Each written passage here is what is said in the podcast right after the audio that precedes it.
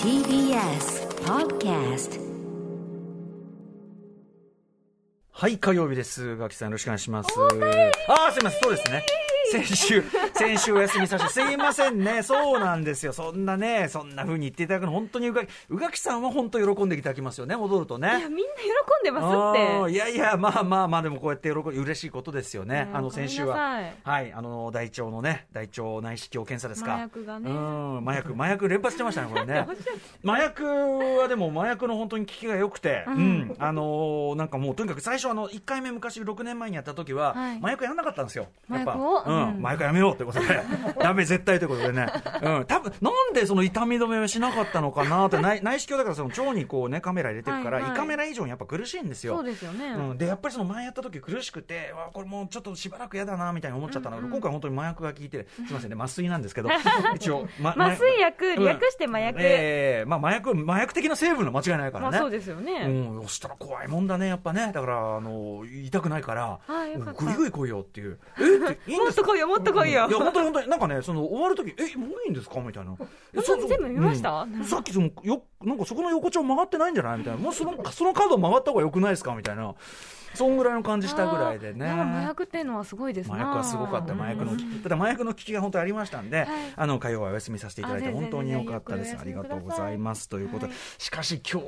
日はまあ、その仕事でね、来るのはいいんだけど、正直、表に出たくないいやもうねちょっと命の危険を感じるよううんな暑さでございますけ気温ですれども、ね、今、赤坂も最高気温が35.4ってなってて、今現在、まだ35.1あるんですよ、ちょっと日がもう暮れてきてるのにねそうなんです、全然下がってないし、さっきそのなんだってんだ建よ物の中からこう出たら、だからそのいわゆる風呂ですよね、もうね、こうなると風呂だよね、はい、風呂はあんな気持ちいいのにねう、ん、うん、全で然嫌だで風呂はあんなに気持ちいいのにねって今自分でこう乗り口言ったんだけど前にまあね前プロデューサーの橋本良文というところははい「何言ってんですか歌丸さん風呂は気持ちいいじゃないですか」みたいな「いやし その湿度と高温が嫌だっていうなら風呂は気持ちいいじゃないですか」みたいな大声言われてああれはすごい嫌な感じがした のに俺同じ同じ論理を使おうとしてるなっていういや逃げね。くるもんなんですかそうね、まあずっと一緒にいるとね、うん、今となってはもうねあの廊下で大声で電話かける人になっておりますが元気かなってその辺をその辺を名残惜しそうにうろうろしてますけども、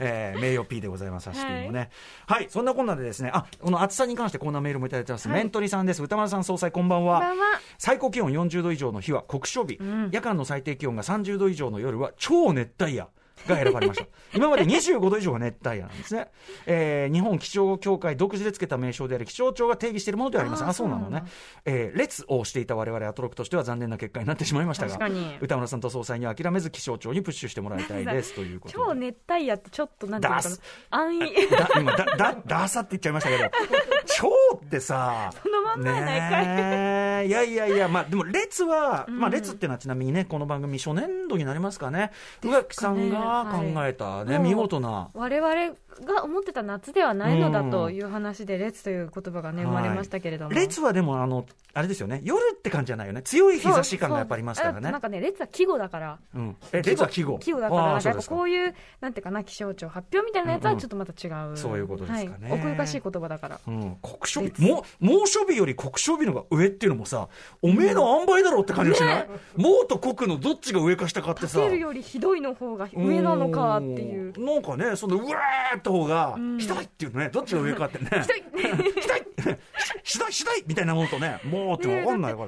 35度になったらじゃあ超超熱帯夜になるのかなとかって思っちゃいますよね本当ですね超超超いい感じみたいなね なんのかなレンレボみたいになんのかなみたいなねはいはいまあ名前はともあれ皆さんねご体調には気をつけてくださいと乗ってくだとさいいうことでございます。アフターシックスジャンクション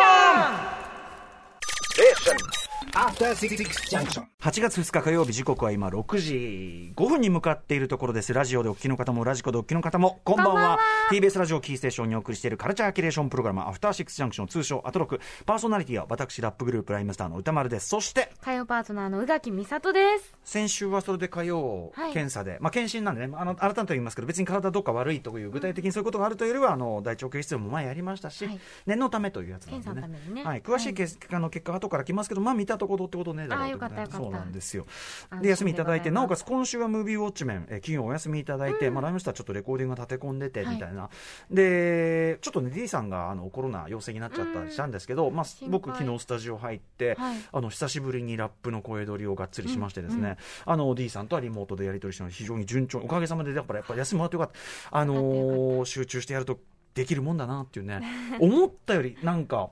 そのさ結局さ歌詞って結局できるとかできないってこれ D もしみじみ言ってたんだけど、うんあの何をどうやるかの計画が正確に立てばはいすぐできるんですよ。なそるほのどなるほど何をどうやるかの計画を正確に立てるまでがめちゃくちゃ大変っていうか。タスクをシンプルにするのが一番大変みたいなことですか、まあそういうこと、うん、そうですね。あと、その、要するに進路を間違ってる。だからあー絶対に正解にたどり着かないじゃないですか。うん正しい進路を設定して、そっち、出発するまでが大変みたいな。うんしその、まあ、航路の計算というか、はいはいこの航路でいいのかみたいな。で、やっぱりお時間いただいて考えさせていただいたおかげで、例えばその、やっぱ僕もその結構あのひレコーディング久しぶりだったからどうなるかなと思ったんですけどこういろいろこう一つのアイデアにねこうちょっとまだすみませんね具体的に曲聴かせられないのに言っても抽象的な話続いて申し訳 ないけど、例えばあるあるこの言葉使いたいなとか、うんうんこの表現はこのかあの曲の中でできたらすげえかっこいいから使いたいな、でもライミングに合わねえなみたいなあーあなんかこれんなんかリズムに乗せるあんまりこれリズムにうまく乗すんあんまりいい感じになんねえな、でもでもこの表現使いたいなみたいなで本当はそのこの表現使いたいなをとっととしてて、違うこと考えればいいんだけど、うんでもいいなみたいないやありますよねそうそうそう、うんみたいなことを考えててそしたらやっぱりこうなんていうかなあのいろいろこう休ませていただいて本当に歌詞作りに集中してるとこうなんていうの焦らずにいろんなことを考えてるとあれそうかこれあれだあの例えば客員うんを作るとと考えるとうまくいかないんだけどこれは頭の方に持ってきて、とこっちで党員を踏んででみたいななるほど要するに逆にすればいいんじゃないかみたいな、したらもうあっという間にできちゃったんですよっていうことがあるんですよねだからこれででカチカチカチカチってなんていうかな今までうまくいかないなうまくいかないなと思ってたのがあれこれ逆にしてみたらカチカチカチカチカチヒューみたいな。あ 気持ち いいそうなのそうでもうめスルスルかけちゃって、うんで明日手つけようかなって思ってたのもかけちゃっておーで、まあ、一応プロデューサー D さんなんで、D さんにこういう歌詞なんですけどどうですかねいいじゃんいいじゃん、お D さんも評判いいよかったよかった、で撮ってみたいい感じいい感じみたいななんかね進む時はスルスルいくんですよだねから難しいですよねそうそうそうそういう何かをこう乱す仕事そっうてまさに「ゼロイチっていうかねそのはじそうできたら早いのだかでら文きる章まもでみたいなきっと宇垣さんもいっぱい文章書かれたりするときに、やっぱ書き出しとかさそこがもう9割じゃないですかそうねまあ、あと書くだけなんよっていつも言って、で、あー滑る滑る滑る、スースルスルスルスルみたいなそね、うことだったりしますもんね。あとやる気の問題ももちろんあります し、やる気はそのやる気っていうか、その、うんわかります、そうんの、そのあはい状態まで自分を持っていかないと、要するにこう、そうですね、うんクラウチングスタートするまでがね、そうそうここに着くまでがね、大変なの、うん、もういろいろこう仕切り直しですよ。塩巻いたりいろんなことしなそうそうそううん、いろんなことしなきゃいけないから。あるじゃないですか。ありますよねっていうことをすごく聞きながら思いました。ね、だからまあもちろんね皆さんそのあらゆる創作に限らないねお仕事全般言えることかもしれませんけど、ねそうです。だって、お掃除しようと思っても、さあ、さあっていうのが大変だから。たださそのやっぱり物書くのもそうでしょうけど、は歌詞とかもそうでその要はないじゃないですか最初そうなんですよね。その最初ないものを地図がないから、そうあのさ頑張ればなんとかなるみたいな例えば分量がいっぱいあるとかそういうことじゃないタイプの石を積めって言われたら、まあ、そう頑張りゃ積むけど、そうですね石石100個積むっていうのと違くてなんだろうねそそのれで何かを作れって言われると、うん、タスクとしては4つ程度のその手間しかないんだけどやっぱ0から1234は大変っていうかね。あともうどこまでこだわるか問題っていうのもあるもじちゃなろいでんすか。そうですね。そうですね。まあ、そうそうそう。だから遂行みたいなことに絶対的に必要な時間。僕は割といるタイプなんで。私もです。うんでやっぱその昨日レコーディングしたけどやっぱ通りのあの今日冷静な目で聞いてみるとでもこことここちょっと気になるなっつって、ライムスターは大体、あのーそのまま通るってことはまずないんであそうなんですね大体直したりしてねやったりするんですけどなのでねあのもちろんスルスルできる人のことは羨ましいけど世代的なこともあったりしてね、でもこうやってこううーでもううーってなりながらこうカチカチカチカチカチできたこのこのねこの瞬間の快感がやっぱりでかすぎてやめられんわみたいな。ねでしかも、まあ、カチカチカチってできて自分でできたって思っててもこれ不思議なもんでレコーディング持ってって大声で歌うとまた全然話違うんですよ。でへえ。あのーラップってこれも前 D さんがどっかで言ってたかなやっぱたちょうどちゃんとキーはあって、うん音楽ですから、しかもその実はねその一人のラッパーの得意なキーの音域って音楽のそのいわゆるこうあれ、はいありますよねは音程の、はいあれよりも狭いぐらい、へーそのあるラッパーにとっての得意な音域って実はめちゃくちゃ限られてるんですよ。であのいわゆるみんなうまいラッパーと言われる人はその音域を自在にできる人もいるけど、どっちかっていうとねお構いなしに自分の得意な音域で歌ってる人あなるほどそこで作る人ってことそうですね、んその自分の得意な声の響きのままお構いなしで進むとラップって意外とそれは成立しちゃったりするんで、そういう人はいっぱいいるんだけどただライムスターやっぱキャリアを積んでくるに従ってどうしても、その正確な部分の音程とかが気になってきちゃって、うんだから俺らとしては結構なんていうかな成長の結果の稼が1個加わってるっなていうるほかどはいいやー、これ、どうですかねみたいな、うん、まあ、その、ちょっと気持ち悪いから、どうしてもこっちに寄せちゃうけど、寄せちゃうと俺低いんだわ、みたいうな。んみたいなことが起きてくると、さあそんなところでね、いろいろ、どうだ、まあ、昨日はそこも、まあまあ、多分多分うまくいったと思うんだけど、どうなんですかね、どうですか、どうですか、おさなさん、おさなさんがうなずいてます、大丈夫です。丸ってしてるおさなさんがよかったよかった丸つけてる大丈夫だと思います。あの今何を撮ってるか、今ちょっと並行していくつかやっておりますが、あのお知らせできる日が来た。こんなにお急ぎで作ってるんでね、当然早く出すということなんでね。楽しみにしなんておりでますでも最初に俺その日程聞いた時はいやいやいやいやいやいやいやいやなないでしょうみたいな。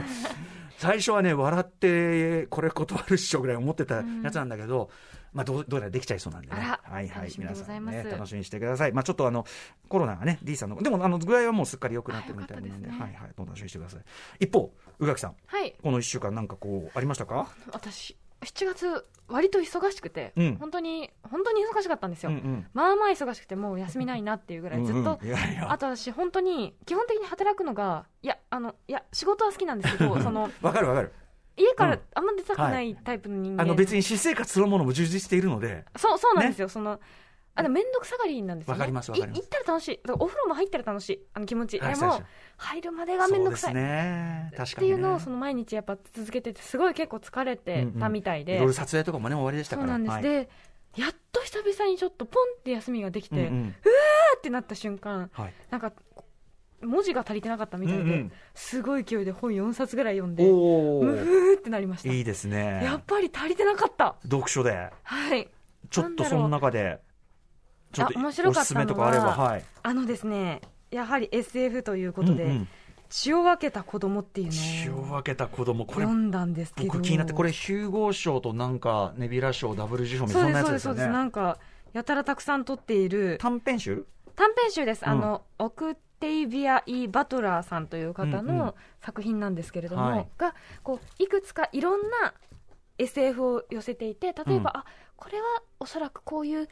妊娠についての話だなとか、あうんこれはまたこういう話だなっていろんなちょっと SF のでもその女性の、うん黒人の女性が描いてであろうちょっと問題意識みたいなものをすごく感じさせあるそういう作品で。黒人女性はい、作ブ家ラックフェミニズムのなら伝ではの統へ的ー伝説的 SF 作家によるああ、そうなんだ。 9号賞、ネビュラ賞、ローカス賞の3ああ、冠三に輝い冠ただ、三冠だ、ローカス賞も。これがね、すっごく面白くて、で、さらに面白いのが、もちろんその作品自体も面白いんですけど、ええ作品を読んだ後に、なんでこの作品を書いたかっていうことを、作者自身がちょっと語ってるはいページがあるんですね、ええそれぞれの作品に。はいはい毎回に。へーそうなんです、それがまた面白くて、あなるほど、へえこういう意味だったのかって、なんかちょっと答え合わせみたいな部分もあって。珍しいですね作者解説そうなんですすよしかもそれがその作品ごとうでんこれはこういう時に書いてとか、うんうんうんもともとすごく長編を書く方が好きな方らしくって、だけどあえて短編を書いたのはなぜかっていうのを一つ一つこう SF っていうんですかね、はいにそのまとめてあってそれも読むとなんか余計作者が近く感じるというか、という部分があっあそうてすごいおすすめの作品でしたあっ実はという間に読めます。私これあの持ってはいるんで、 はいはい読まん読まん読まねばなと思っていたネ結バ構ネバなあっという間に読めると思います。ネバな本だったんで、ねねね よりネバなが高まり高まりましたえっと、えー、血を分けた子供どこから出てるんですか、早川とかこれはとか早どこだうん大体早川大体うん早川なんですけれども、違うこれは川川出処方新社これは川でに決まってますよそりゃそうよそんなバカ言っちゃいけない川出処方新社バカ言っちゃいけない。大好わき川出消防に決まったじゃん。最高アホかっちゅう話ですよ。すいません。川出消防新社さんの、えー血を分けた子供。これ面白かったです、あと、はいブレイディ美香子さんの初のあーあの小説はいはいの「両天とカレフ」ってのすごく面白かったですし、はいはい。えー山下弘香さんの「悪帝」っていううん。ちょっとまあなんか、うん。悪帝、どういう字かヤングケアあのひらがなで悪帝悪態のことあーを悪帝言うはあはあはあみたいなんですけれどもまあうんうん子を、えー、とヤングケアラーっていうのかな、うんうんヤングでもないのかな、まあ、ちょっとうん介護をしている家族のこう息苦しさみたいなものすごく書いてあったりとか、はいはいあとめっちゃ面白かったのはあの中山果歩さんっていうさ、はい作家さんがすごい好きなんですけど、うんうんの4年ぶりかなあの新作はのい「ダンシング玉入れ」っていうのうんうが、んダンシング玉入れって何か知ってますうん。知らない。なんで知らないんだなんだ。ダンシング玉入れっていうのは、うんその10年に1回、はい。あの宝塚ではい。あのああ大運動会があるんですけどあはははその種目にあダンシンング玉入れっていうのがあって。へえ、宝塚の。そうはなあんです、まあ、宝塚についてのお話で作者さん自身もすごい宝塚がお好きへでー宝塚の作品もたくさんうんうん娘役とか男役とか、あの書いてらっしゃるう方んうで、へーの中のこれはあのとある暗殺者が暗殺者。暗殺者が主役なんですねあ、じゃあち主ょっ人と公、ちょっとそういうフィクショナルな話ではある。ノワールコメディみたいなへーかける宝塚みたいなあこれは面白いあ。ですそねの舞台と同時進行していくみたい舞な。台とというかそのあの暗殺者があるトップスターさんの暗殺を依頼されるうんうんところから始まる、いうんまあ、ちょっとコメディチックな、うんうんノワールチックなはいはい。でもなんか読んでたら宝塚のこと超好きになるっていうへ作品になってもう解像度高すぎと思いながら読んでたのでこれは面白いです。中山佳穂さんのダンシング玉入れ。はい、これもぜひ読んでいただきたい、もうこんなことあすごいしてよたらすごい楽しくなっちゃっ読てみふけてますすね、多いキャッね。キャしてましたね素晴らしいですね。はい。あの、読みたいと思います。まず早速は、楽しかったはい、血を分けた子供。川でし、それは多分お川好でき消だと防思い士。ます、でしょうね。うん、それはだって川で消防審査さんの本ですからね。川で消防そ士れにははもうお世話になってますよね狙い誤たず、本当にこれはいいに決まってますよ。あ、ダダンンシシンンググ大大のの。いや、かこれもやはり川で消防審査。川で消なるほど防審査ってこれすっ大げえ体いいな。本ってのは川で消防審査。なんなん？なん なん？住みすぎて失礼になっていくパターンみたいあなー危ね。ない危ない。はい。でも、あ、いっぱい読書もされていやもう楽しかったですありね。がとうございます私には字が足りてなかった。いや、でもそういうのありますよね。気づいたら、あの、なんか具合悪いなと思ったら、あ、これが足りてないな、みたいななんね。かこうぼーっと映画とかドラマを見れてもちょっと字は追え追えないみたいな疲れてるととかもあったりしてで。もやっぱりグイッとでも入れると違うみはたい、いなね。もう元気元うん気。あのー前に「マイ・ゲーム・マイ・ライフ」の時にベースボールウェア小出祐介さん出た時に、やっぱりそのレコーディングに集中しなきゃね、っていうんでゲームをやめてた、うん1年やめてたあら、そしたらそのすごく忙しいっていうかいろんなあれになってきて、なんかなんだっけ耳聞こえないなんかとにかくその具合悪くなっちゃってあ結ら構、うんで医者にかかったらとにかく休んで好きなことをしろとでそのゲームやったら一発で治った、足りて